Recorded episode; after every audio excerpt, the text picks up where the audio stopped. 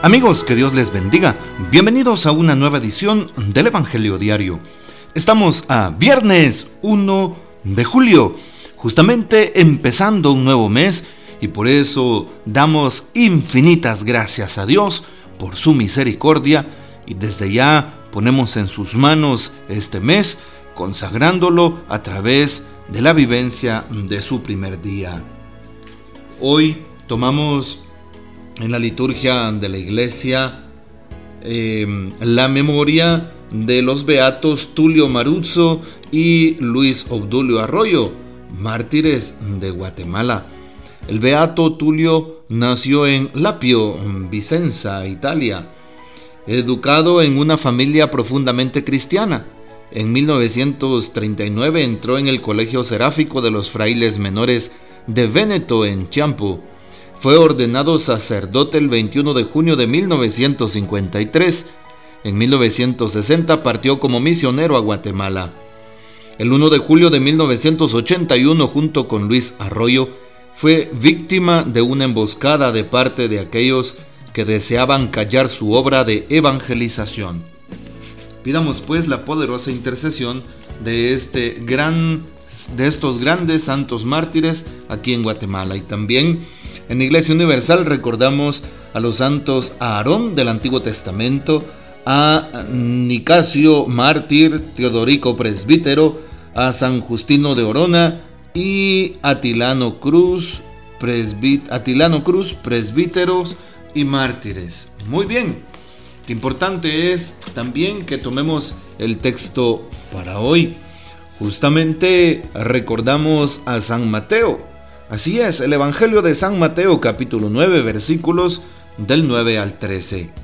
En aquel tiempo Jesús vio a un hombre llamado Mateo sentado a su mesa de recaudador de impuestos y le dijo, sígueme.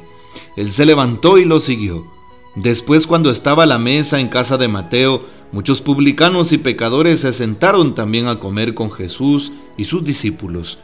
Viendo esto, los fariseos preguntaron a los discípulos, ¿por qué su maestro come con publicanos y pecadores? Jesús los oyó y les dijo, no son los sanos los que necesitan de médicos, sino los enfermos. Vayan pues y aprendan lo que significa, yo quiero misericordia y no sacrificios. Yo no he venido a llamar a los justos, sino a los pecadores. Palabra del Señor, gloria a ti, Señor Jesús. Qué interesante darnos cuenta cómo muchas veces en la sociedad actual son rechazadas muchas personas por su estilo de vida, por su trabajo o simplemente porque han crecido con cierto tipo de valores. Así es. Y justamente era lo que pasaba en el tiempo de Jesús con aquellos que eran llamados los publicanos. Sí, los publicanos como Mateo eran aquellos que tenían la profesión de recaudar impuestos, sobre todo para el imperio romano. Recaudaban estos impuestos. Roma era una potencia extranjera que ocupaba aquellas tierras. Y muchas veces los publicanos cometían ciertos abusos y atropellos en contra de su misma gente, cobrando de más los impuestos y quedándose con una ganancia. Y por eso no les importaba muchas veces lo que el pueblo sufriera.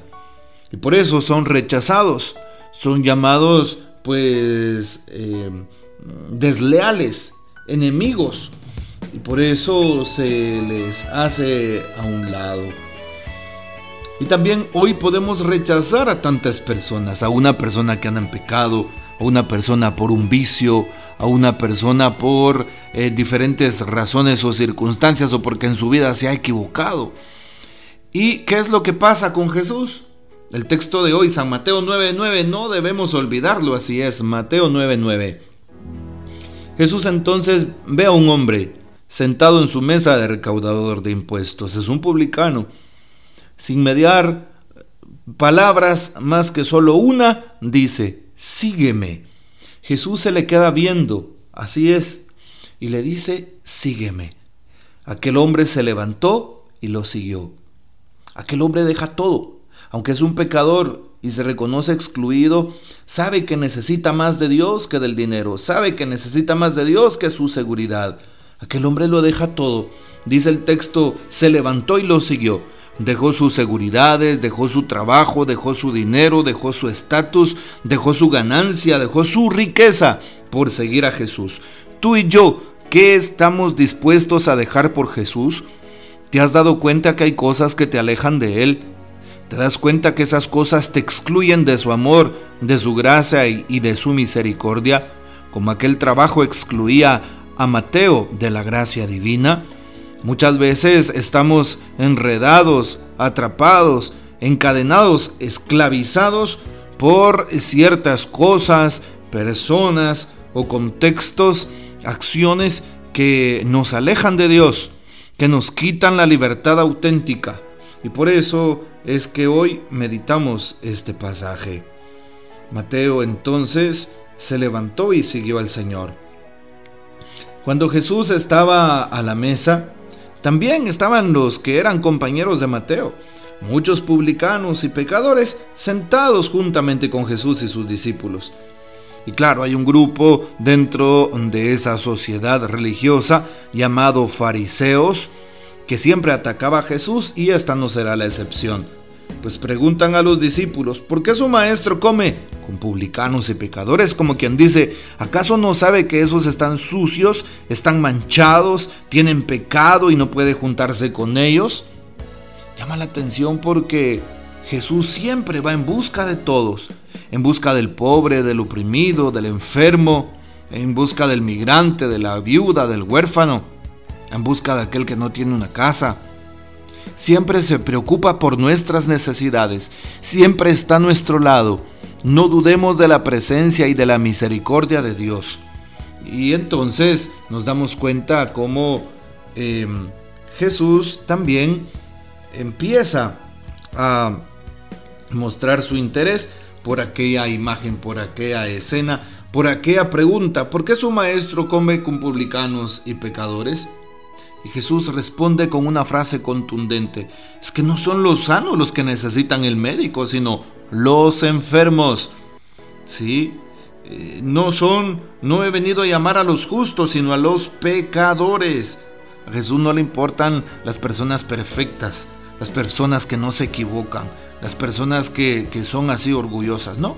A Jesús le interesa el débil, el que ha caído, el que necesita de su amor y de su misericordia, el que tiene hambre y sed de Dios. Y por eso no hay ninguna falta que Dios no pueda perdonar. Y si alguien te está señalando o excluyendo porque te has equivocado, has cometido un error en tu vida, porque has hecho un pecado o cualquier circunstancias que hayas pasado, recuerda, Jesús nunca te condena. Jesús eh, hoy no señala, ¿sí? Sino más bien dice, no son los sanos los que necesitan médicos, sino los enfermos, ¿sí? Y más adelante, no he venido por los justos, sino por los pecadores.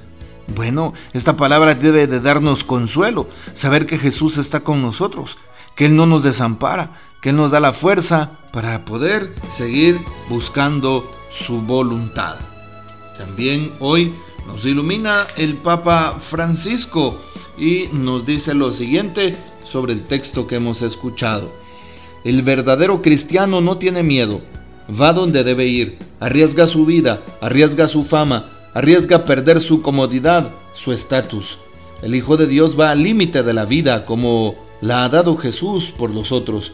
No puede estar tranquilo, custodiándose a sí mismo, su comodidad, su fama, su tranquilidad.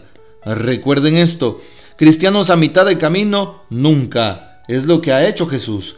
El cristiano y el pastor a mitad de camino quizá saben de diversión, de tranquilidad, de cierta paz, pero no de la alegría, esa alegría que está en el paraíso, esa alegría que viene de Dios, esa alegría que viene precisamente del corazón del Padre que va a salvar.